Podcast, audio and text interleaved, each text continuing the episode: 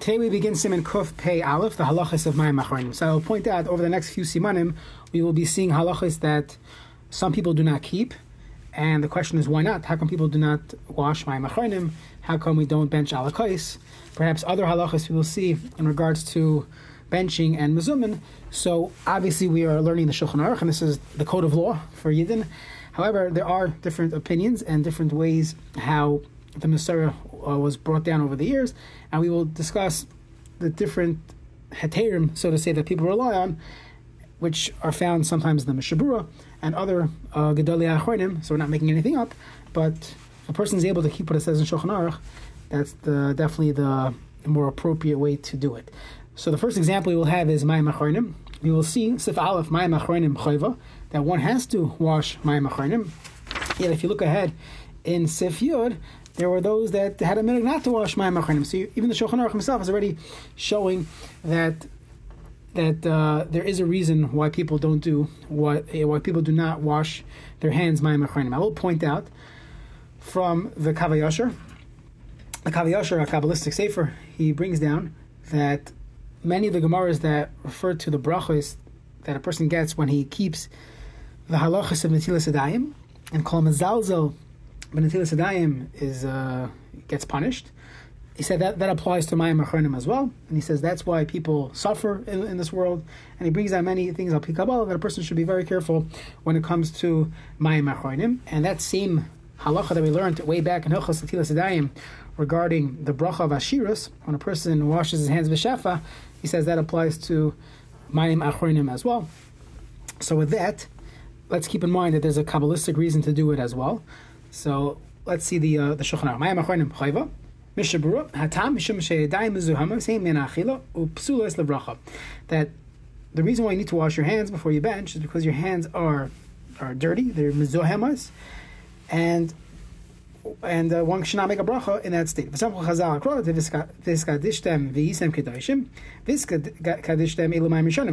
water we wash our hands before we eat. Sheyikachu Yedeim Kadam Achila Latahar Betuma. Kamay Nishin is Bar Labasim Kuf Nechas. Visim Kedoshim Elumayim Achronim. These are the waters of Mayim Achronim. Afilu Mishin Mavarach Ba'atzmai. Even if you yourself are not making the bracha, Seis Mipi Mavarach, you're simply uh, listening to someone else making the bracha. The. Even if your hands are not dirty at all, you used a fork and a knife. You did not uh, get your hands dirty. There was a concern that they got this salt from the Dead Sea. The melach. Every suda used to have salt. This melech sadamis, it's so strong it could blind the person's eyes. Maybe he touched and then he washed, then he then he uh, touched his eyes. So therefore, it's another reason to wash your hands. So we have two reasons. Number one, your hands might be dirty. Even if your hands are not dirty, your hands might have touched salt. Maybe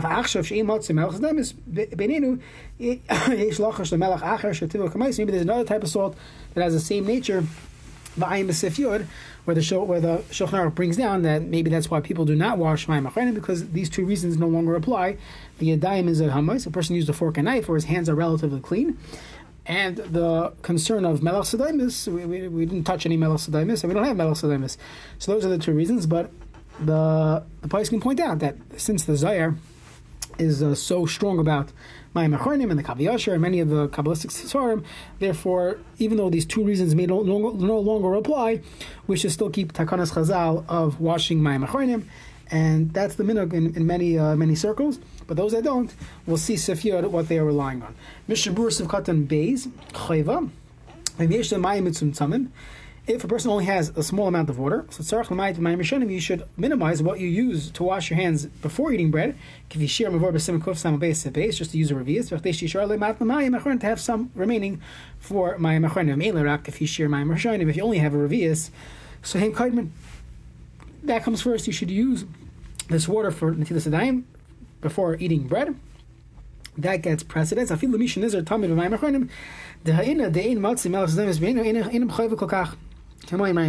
Even if you do wash Mayim Achronim, it doesn't have the same status of obligation as Mayim Rishonim. So Mayim Achronim should be kept, the Mishnah says, but it doesn't have the same status of Chayva Mayim Rishonim. Amrim, the Metchila Alecha Gam Kei Mayim Achronim. Some say, well, don't eat in that case. V'kamakam Ein Hachiv Mayim Rishonim, Dahanim L'fon of Arba Milim Mil. The halachas regarding how far out of the way, or on your way you have to wait, or go out of your way to get water. But the Soich Shir Zeladim Samayim Av Pikim Mutal Lechi V'gam Avar Hachar Samazin V'chol Ema Achra Hit Yad Mishum Chashash But there will still be a reason to wash your hands after the meal, after benching, to make to get rid of this melach sedaimus. Shulchan Aruch Sev Mayim Achronim Ein Noitlin Al Gabe Kaka. One should not wash it on top of the ground. Ella Bechli. Is the water should be collected in a keli. Ruach Rosh There's ruach ra on the water that was used to wash your hands.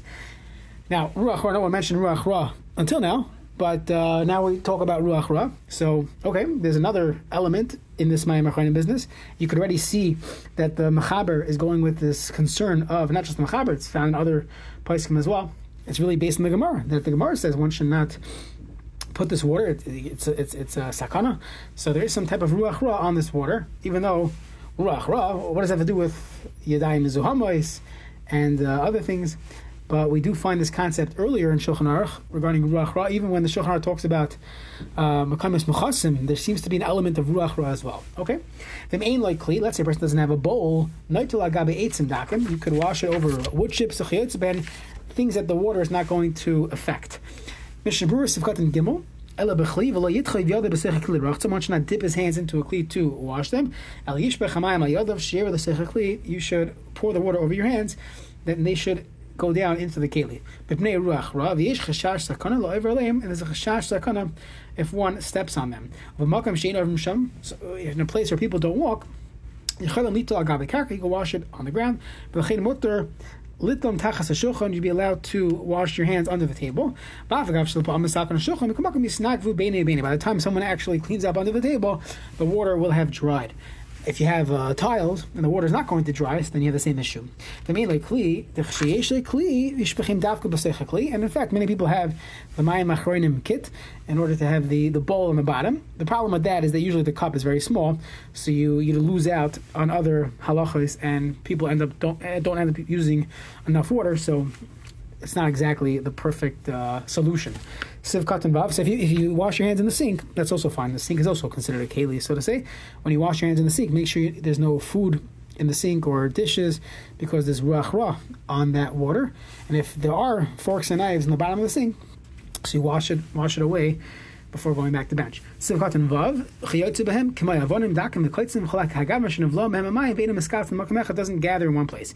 Now, Vish Mekin Little Afa Gabi Ritzba, they could wash their hands even on the floor.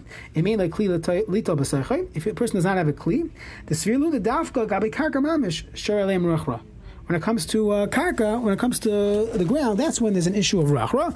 And we'd be machmir to not do this on the ground.